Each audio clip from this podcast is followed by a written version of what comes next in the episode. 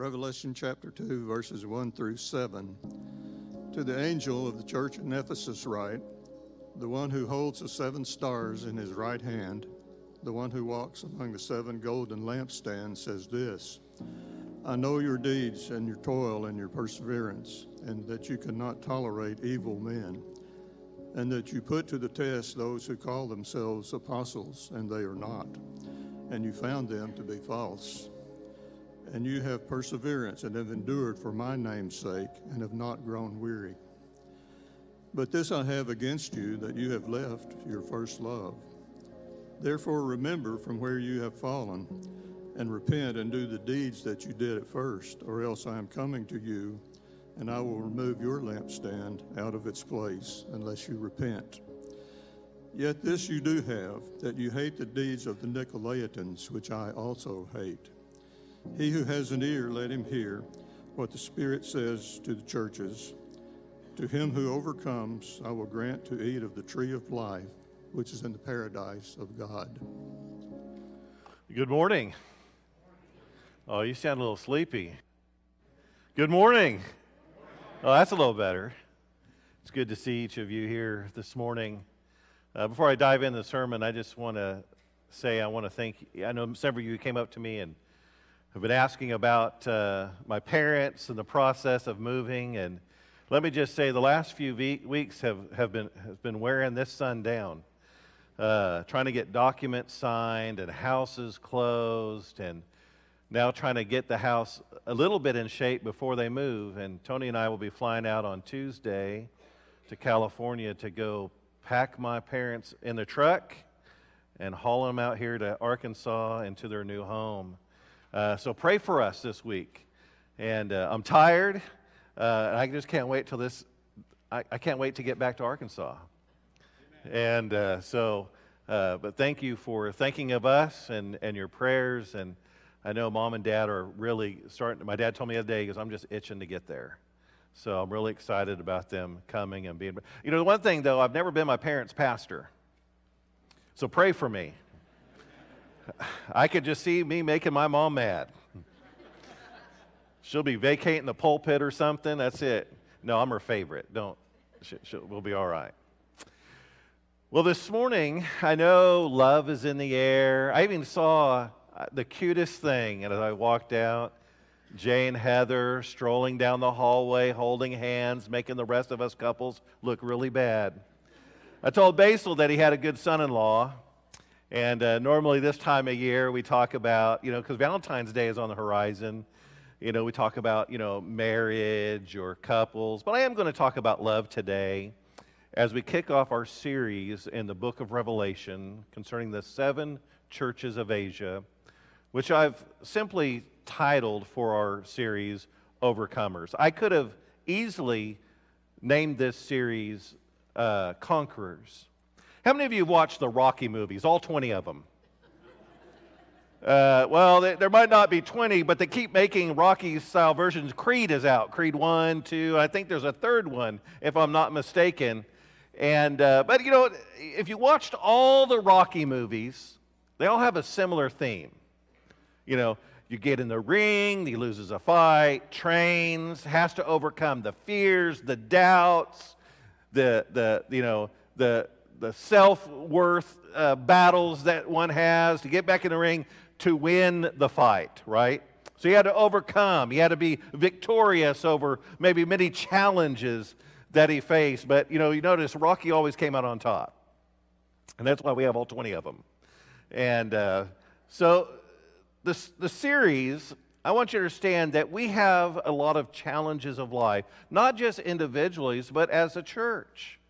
And as the Lord churches, we, we encounter a variety of things. And let me just say, there's no perfect church. Uh, there's not. But, and, and so every church has room for improvement. There's things that we need to overcome. There's things that we need to become victorious over. And I hope that you'll understand how we can overcome as we go through each of the seven churches of Asia. Today, in particular, we're looking at the church of Ephesus. Now, I have to admit, Tuesday at staff meetings, we usually have an idea of who's going to be reading the text, and at first was on there Laney Watson. And all of a sudden, Basil spoke. I said, Boy, Laney has a cold. Is she sick? I look over there, there's Basil. Thank you, Basil, for reading our text for us this morning. But the church at Ephesus, Ephesus was a beautiful city in its day. Paul wrote to this church. He spent the majority of uh, that we know of recorded uh, a lot of time at Ephesus over other churches. We see that Paul wrote to young Timothy in two letters, and it's, it's, it's well accepted that Timothy could have well been the pastor at Ephesus at one time. And all of a sudden, now we have the book of Revelation addressing again the church at Ephesus. It's interesting that the subject matter that, that Jesus talks about, about the church of Ephesus, has to do with love. Ephesus was the, the center place of the worship of the goddess Diana, who is the what? Goddess of love. In the book of Ephesians itself, Paul wrote about that husbands love your wives. But he likens that to the love that Jesus has for his church, that he gave his very life to redeem her, to wash her, and make her holy. And it's that subject of love that we find in the book of Revelation, chapter 2, in the first seven verses that Jesus addresses towards this church. And they need to become overcomers. Let's look at it. First of all, I want you to think about the commencement, the beginning.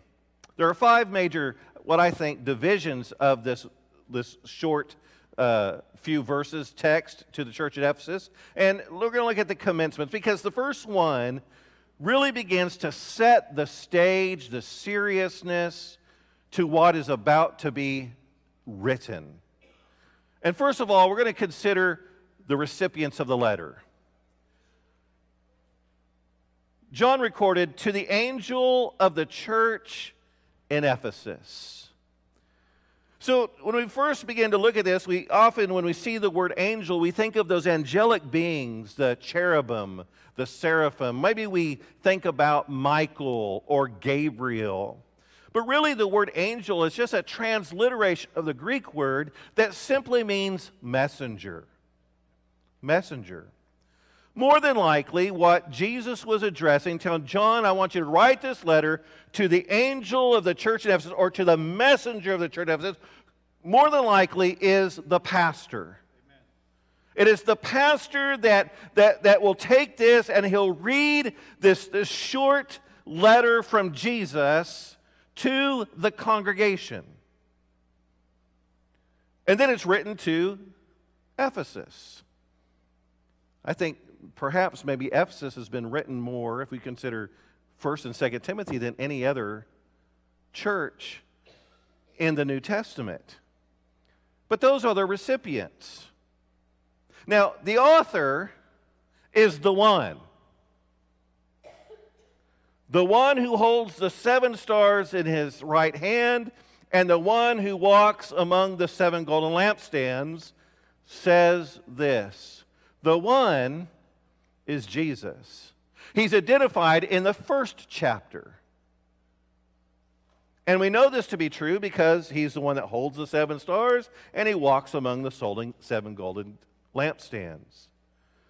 I want you to notice in, that in this is, is Jesus is the one that holds these seven stars, and there's a certain relationship that Jesus has with this seven stars. Well, who are the seven stars? Well, we notice in the book of Revelation, chapter 1 and verse 20, as for the mystery of the seven stars, which you saw in my right hand, and the seven golden lampstands, the seven stars are the angels of the seven churches, the messengers.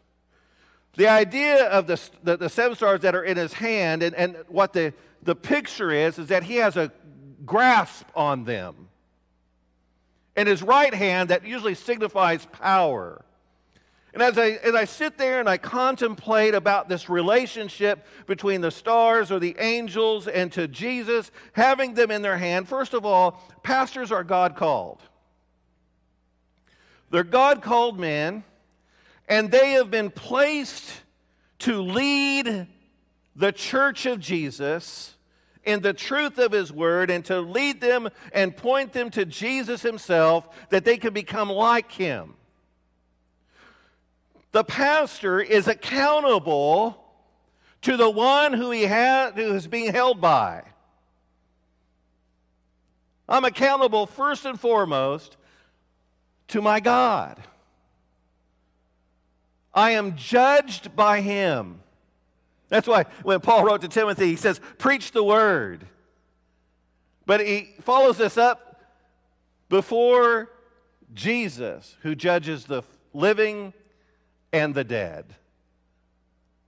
And so, this is a position that is not to be taken lightly. This is a, a position that is to be carried out with God in mind and, and with God purposes in mind and His word being proclaimed with truth.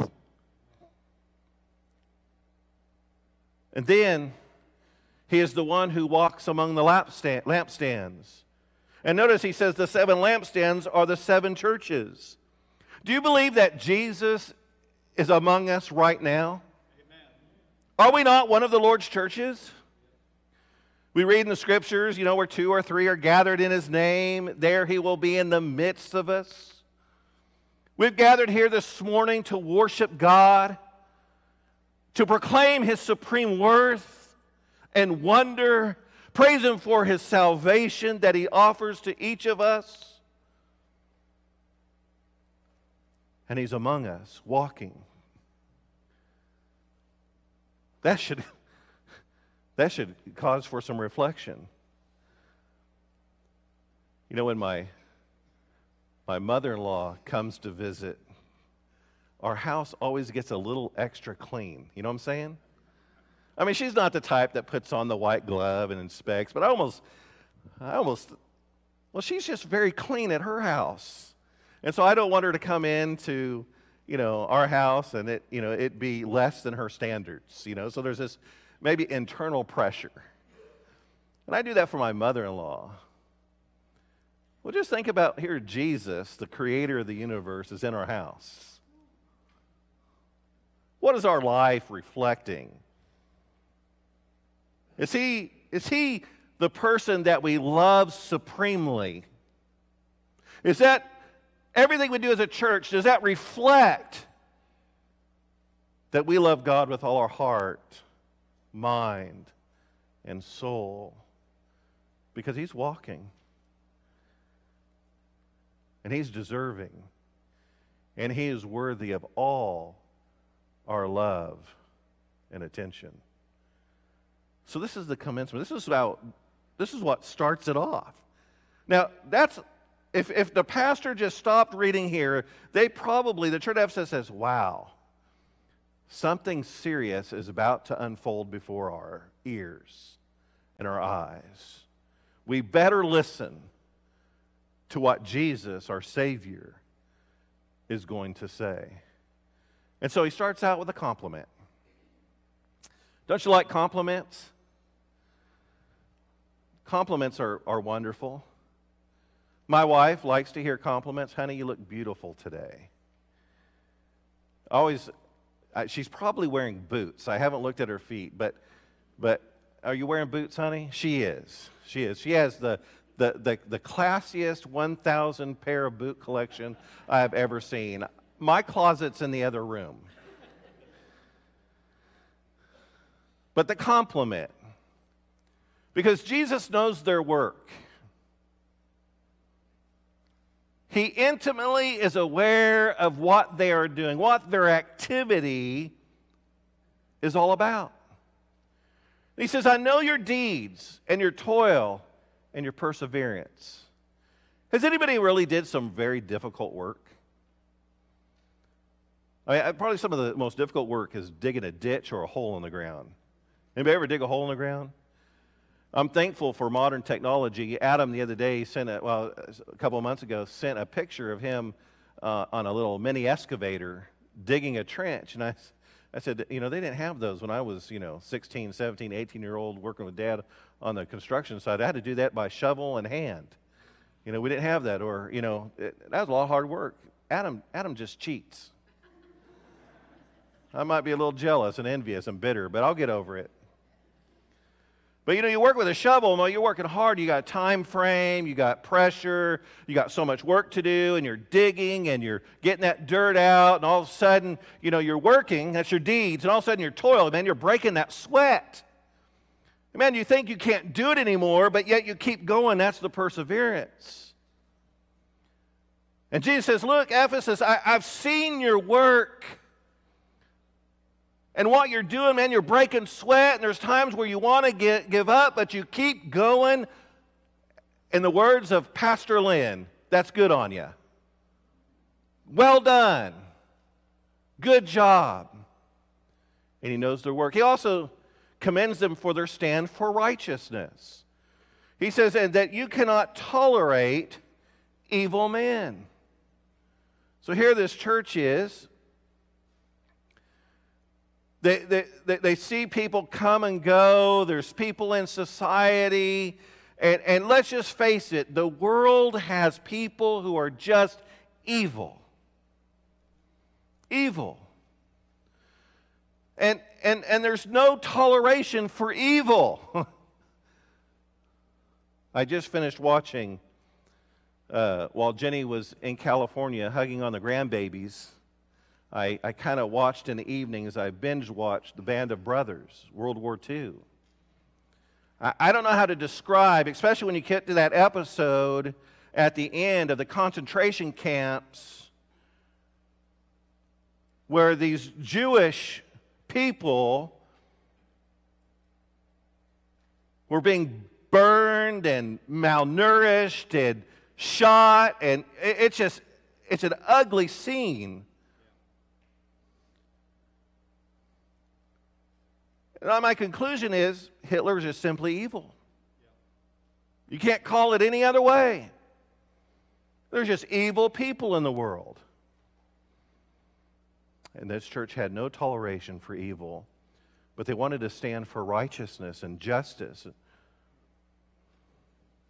But they also commended, he commended them for their doctrinal soundness.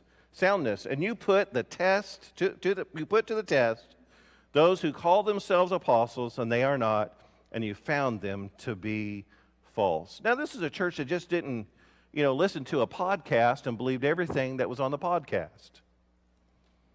They weren't, you know, switching on TV and just because they had a pastor or in front of their name or reverend that, that, that they just took, you know, hook, line, sinker. Everything that they said is true. Because trust me, there are people who are false. You understand that the devil has his guys too for the purpose to deceive. They might be cloaked and disguised as men of truth, but how do we test them? We take what they say to what God has said. And the church at Ephesus was good at that. They would hear the men speak, they would look to what the Word of God says, and if it doesn't according to what God says, then they were false. He commended them for their doctrinal soundness. That's good. The church of Jesus Christ should be doctrinally sound. I mean, the very basic of doctrines, the very is salvation by grace through faith. But you know that even Apostle Paul to others had a fight that they wanted to add salvation by grace through faith plus something else. Boy, he had to fight that. There's nothing to add. There's no work to be done than the work that Jesus Christ did on the cross for our salvation. God is giving it to us, granting it to us, not based on our merit, but His, and we receive it simply by faith. Many people, though, they say, well, you know, I got I gotta do this first and that first and this first. Look, you can't clean yourself up without Jesus. Believe in Him, and He'll do the cleaning. He'll wash you up. He will help you out. There's other doctrines.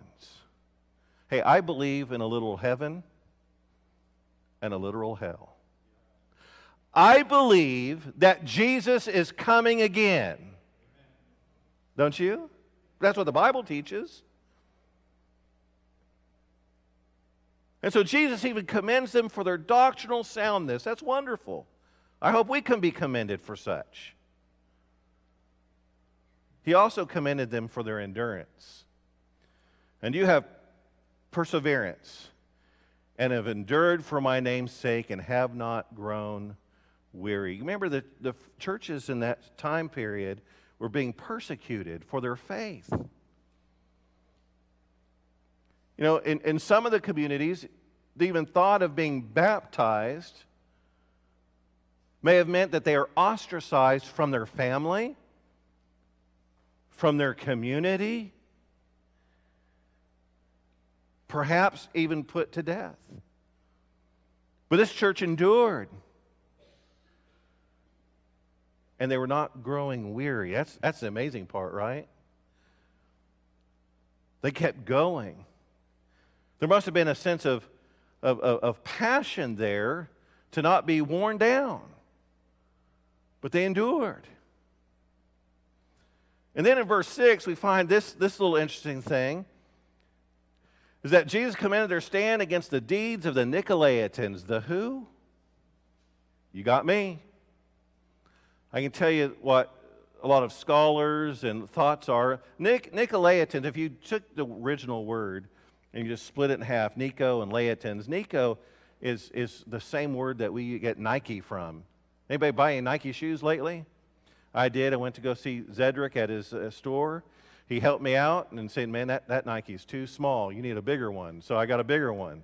And uh, so I, I got Nike, but Nike means victory or conquering.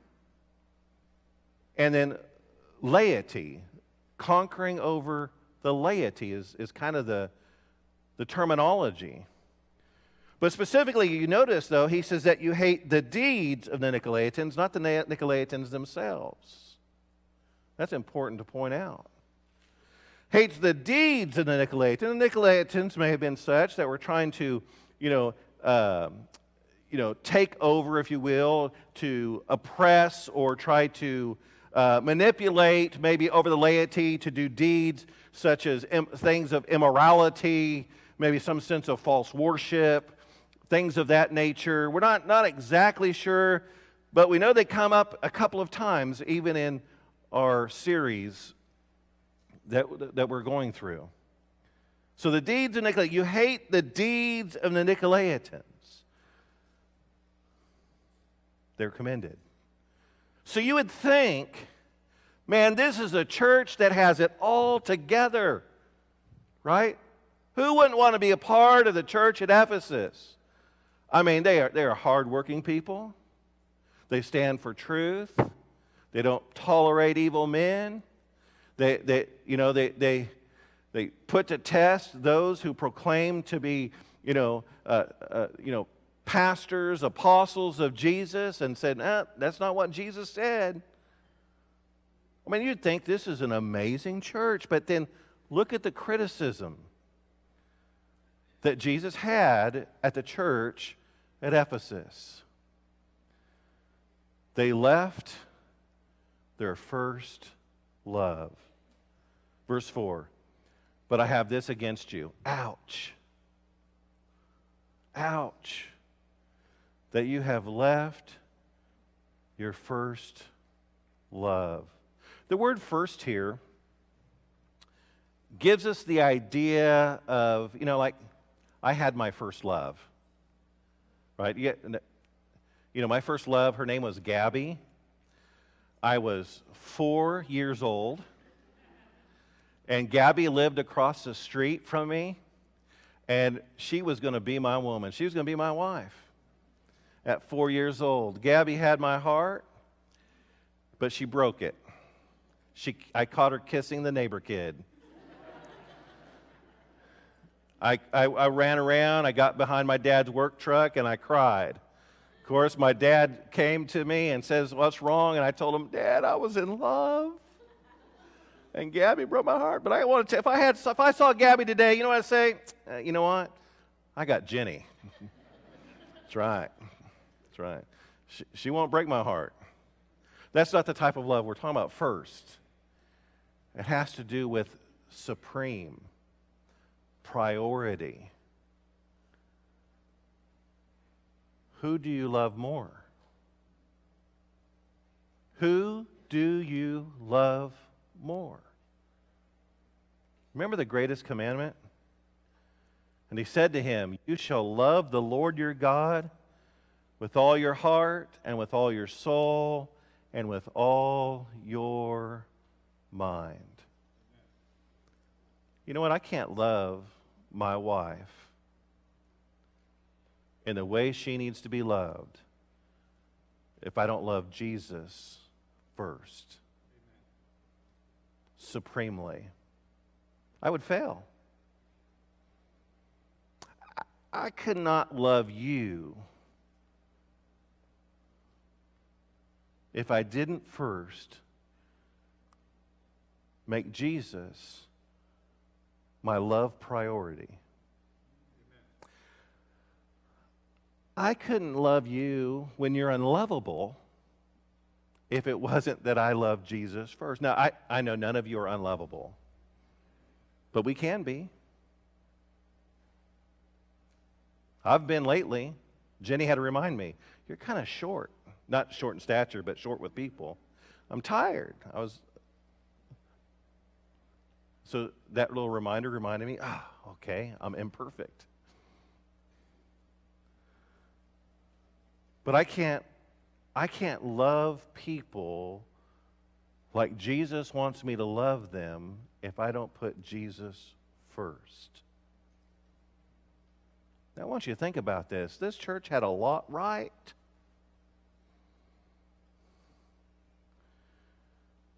So, how in the world did they not love Jesus with all their heart, mind, and soul? How, how do you evaluate our love for God? I thought of a couple of things. You know, and, and think about these questions. Is our motivation because of our love for God or self? Now, I want you to think about this. I, I could be a person that works hard is doctrinally sound and put people to the test and find them false, not for the purpose that I want to glorify God, but I want to look good in the eyes of the people. What's my motivation? What's your motivation? And then who are we trying to please? God or others? Could we be a church that has everything, looks like we have everything together and everything right, but forget why we're motivated and who we're trying to please in all we do?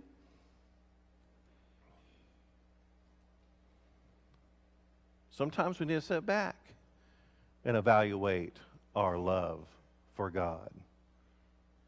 Well, where losing our first love may impact our church. Where may it be? Well, it impacts our relationship with fellow church members. You want to find a church that doesn't have Jesus first? You know what their business meetings are like? How about their Sunday morning worship? It's Rocky 21. Right? Should that be from God's people? It, it hinders our disciple making endeavors. I mean, look, people are perceptive. You know, they're like a little child. You know, it's amazing what child, children can pick up from their parents. You know, they're quick at picking up the hypocrisy of their parents.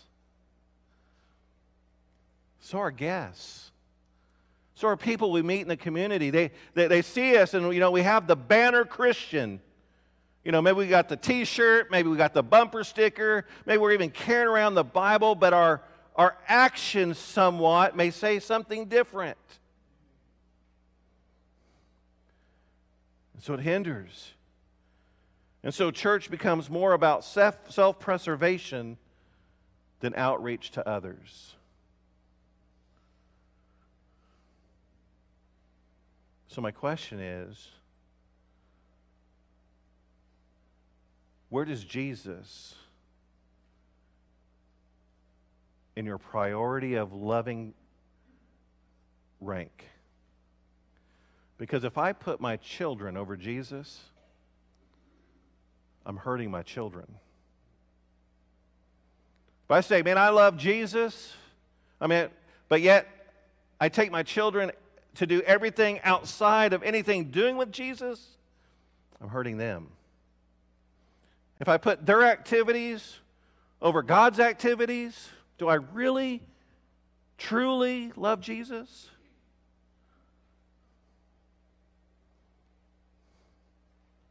That's hard. But Jesus should take first place. Everything about our lives should be about to glorify and to honor Him. That's what our church should be about. And so Jesus gives this command. You ready? One word repent. Therefore, remember from where you have fallen and repent. Hey, I just want you to t- take a walk with me down memory lane. Remember when you were you just accepted Jesus as your Savior. I, I don't know what that like what was like for you, and that you know maybe you had some emotions, but I tell you what, it was the best moment of my life coming into relationship with Jesus acknowledging, confessing my sins. He, he saved. And I remember that. I remember what he did. And I remember I was so gung ho afterwards. Weren't you? Man, you wanted to volunteer for everything. You wanted to be at everything. You wanted to do everything. And all of a sudden, life happened. Right? And, and life has a way of just wearing on you. And all of a sudden, kind of, you know, like kind of like you, you work with a shovel and you get calluses because you didn't wear gloves. You know, you had that like nice, soft hands, and all of a sudden you work a shovel, it gets a little harder and less feeling and harder and feeling. And, and sometimes as a Christian, right, we're so excited for Jesus after salvation, and, and, and, and all of a sudden life happens. You know, maybe even another Christian, you know, kind of dampens your spirit. And I know that, that, you know, that would never happen. But it does happen. Maybe some trials occur. Maybe some things that, you know, your prayers weren't answered like you thought they should be. And it just, you've lost a little bit of that joy.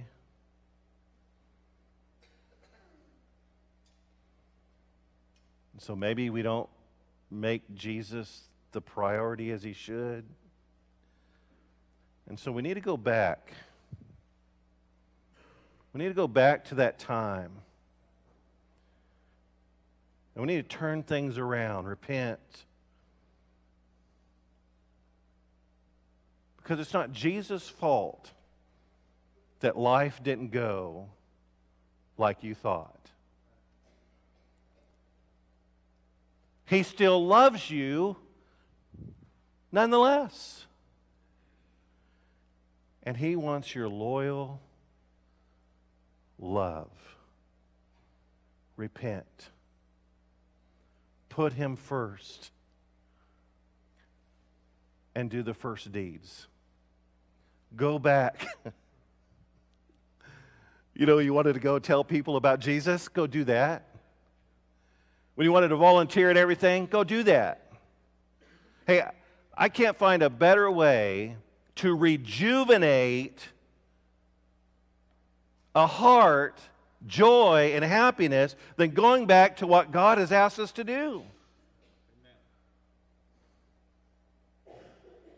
You guys remember the movie Fireproof? They wrote a big old book. I guess so, a book. Fireproof. The principles in there are pretty good, right? So, you know, the idea is that you have a couple, their marriage is in trouble, and uh, they tell the spouse to go start doing what? Go back to what you were doing when you were dating, right? You know, go buy some flowers, have a date night, whatever it is, to win back your the heart of your spouse, right? I can't think of anything more Jesus can do for us to win us back than what he's already done. But I know this that when we we start doing the things we did at first, it has a way of changing our heart, our emotions, our thinking. And if I could just use this expression, we deepen our love for Him even further. So go back. But then there's this statement or face the consequences. Don't you love this? Or else. That's what our mom and dad would say, right? Go clean your room. If you don't, or else. He says, Or else I'm coming to you and will remove your lampstand of his, out of his place unless you repent. Now, there's been a lot of writing and there's been a lot of speculation exactly what Jesus is referring to here. I don't have it all together, but I'll give you what I think. Remember, Jesus is walking around the lampstands, he's present. So if he removes the church from the lampstand, guess where he's not? Walking among you. Right? That can have great impact. Could you imagine that, that, that it could be as a church that if we are not loving Jesus supremely, that Jesus wouldn't show up? if it's about ourselves, if it's about entertainment, if it's about anything else but Him. Could you imagine?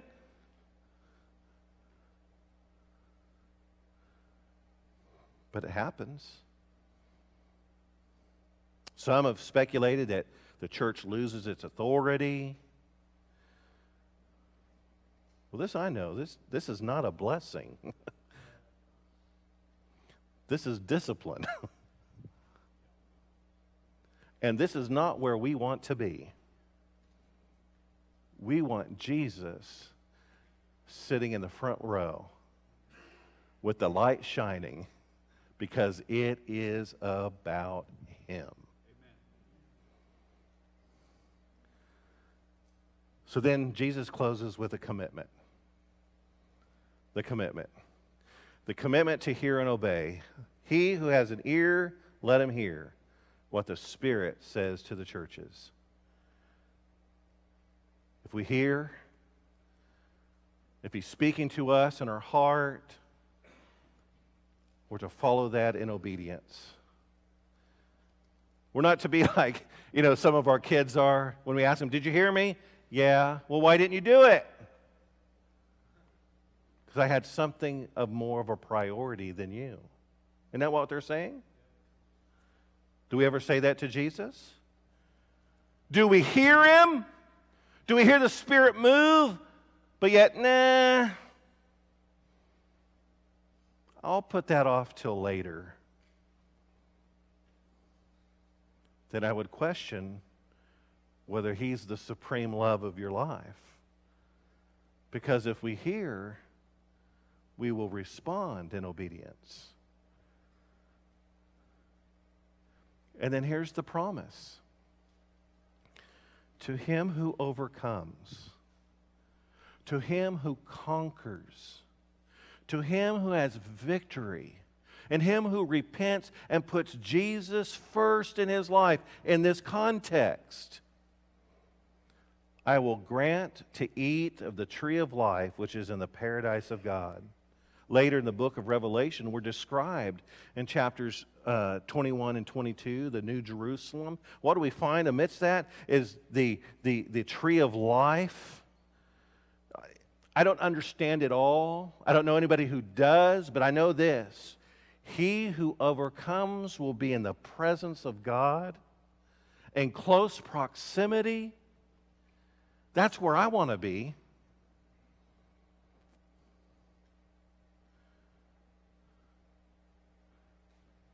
The question is will I overcome? Will I make Jesus first and love him the most and love him with my best? Or will I let people, places, or things take his place? Do you know what that is? Idolatry. Idolatry. Money's not greater than God. My house isn't greater than God. My family is not greater than God. Is Jesus first in your life? If not, you need to overcome. You need to repent. You need to go to that first place where God saved you and remember what He's done for you. Give your heart, your life to Him. And in every decision that you make has to be kept with Jesus' mind. You know, like sometimes we make decisions about jobs and places to move to. And I can tell you this if, if a job or a place to move to takes you away from Jesus, it's probably the not, the not best decision. But if it takes you closer to Jesus, man, I can get behind that. Because who we are and what we do individually and as a church is all about Him. All about Jesus. Will you overcome? Will you stand with me this morning? As we close, want a time for reflection, a time of invitation. I don't know where your heart is at the moment, but maybe there's something, maybe you've, you've questioned, maybe you've allowed so many things to take the place of Jesus as a priority. I just want to give you an opportunity this morning to put him in the proper place first. First. Could you imagine if two people in marriage, a husband and wife, put Jesus first in their marriage? Just think how special that marriage will be.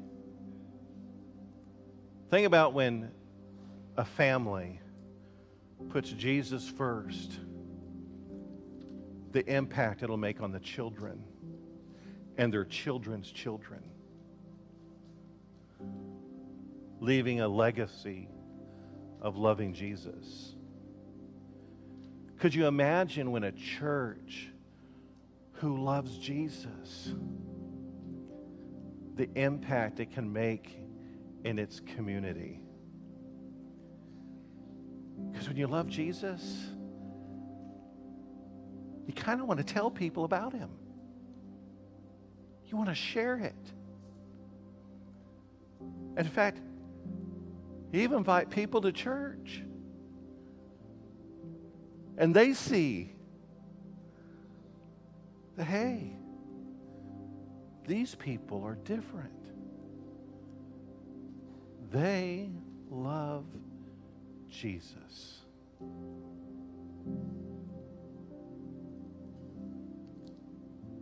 Maybe you come this morning not knowing really what to expect. God has been speaking to your heart. And you realize that He loves you unconditionally. And He wants to save you. And you've yet to humble yourself and say, Lord, here I am. I have nothing to offer but I know you love me, a sinner. Save me. Will you cry out to him this morning? If you're here this morning, well, you are here this morning. I keep saying that. Got to work on it. But perhaps God wants to deepen your walk with Him. Maybe you need baptism. Maybe you'd like to come and unite with our church. Like I said, we're not a perfect church. But I know this. In working with you all just these little over two years, not only do we love our church, we love Jesus. And I want all of us to love Jesus with all our heart, with all our mind, with all our soul. And if that's what you want to be a part of, we invite you to be a part of our church family here at Faith. I'm going to lead us in prayer after I'm done with prayer. If you have some things you'd like to talk to me about, I'll be in the lobby. Pastor Lynn will be in the lobby. We'd love to meet you. Guests, we're glad that you're here today. Then, after I'm done praying, we'll have an announcements and then you'll be dismissed. Let's pray. Our Heavenly Father, we thank you so much for your love and grace and mercy. Father, we thank you for the love wherewith you've loved us. Father, it's hard to wrap our minds around the deep love that you do have for us. People who fail in so many ways, people who find themselves in trouble and make wrong decisions, and Father, have, have, have you know, just did things that are just sometimes struggling to overcome. Father, you loved us. You desired to save us. And Father, I pray that we will not take your love for granted. And with the same love that you've loved us, that we will love you in return. Father, I pray for every individual here. I pray for our church that we'll be a people who do love you with our, the entirety of our life and being, that you might receive all the honor and glory. For it's in Jesus' name we pray. Amen.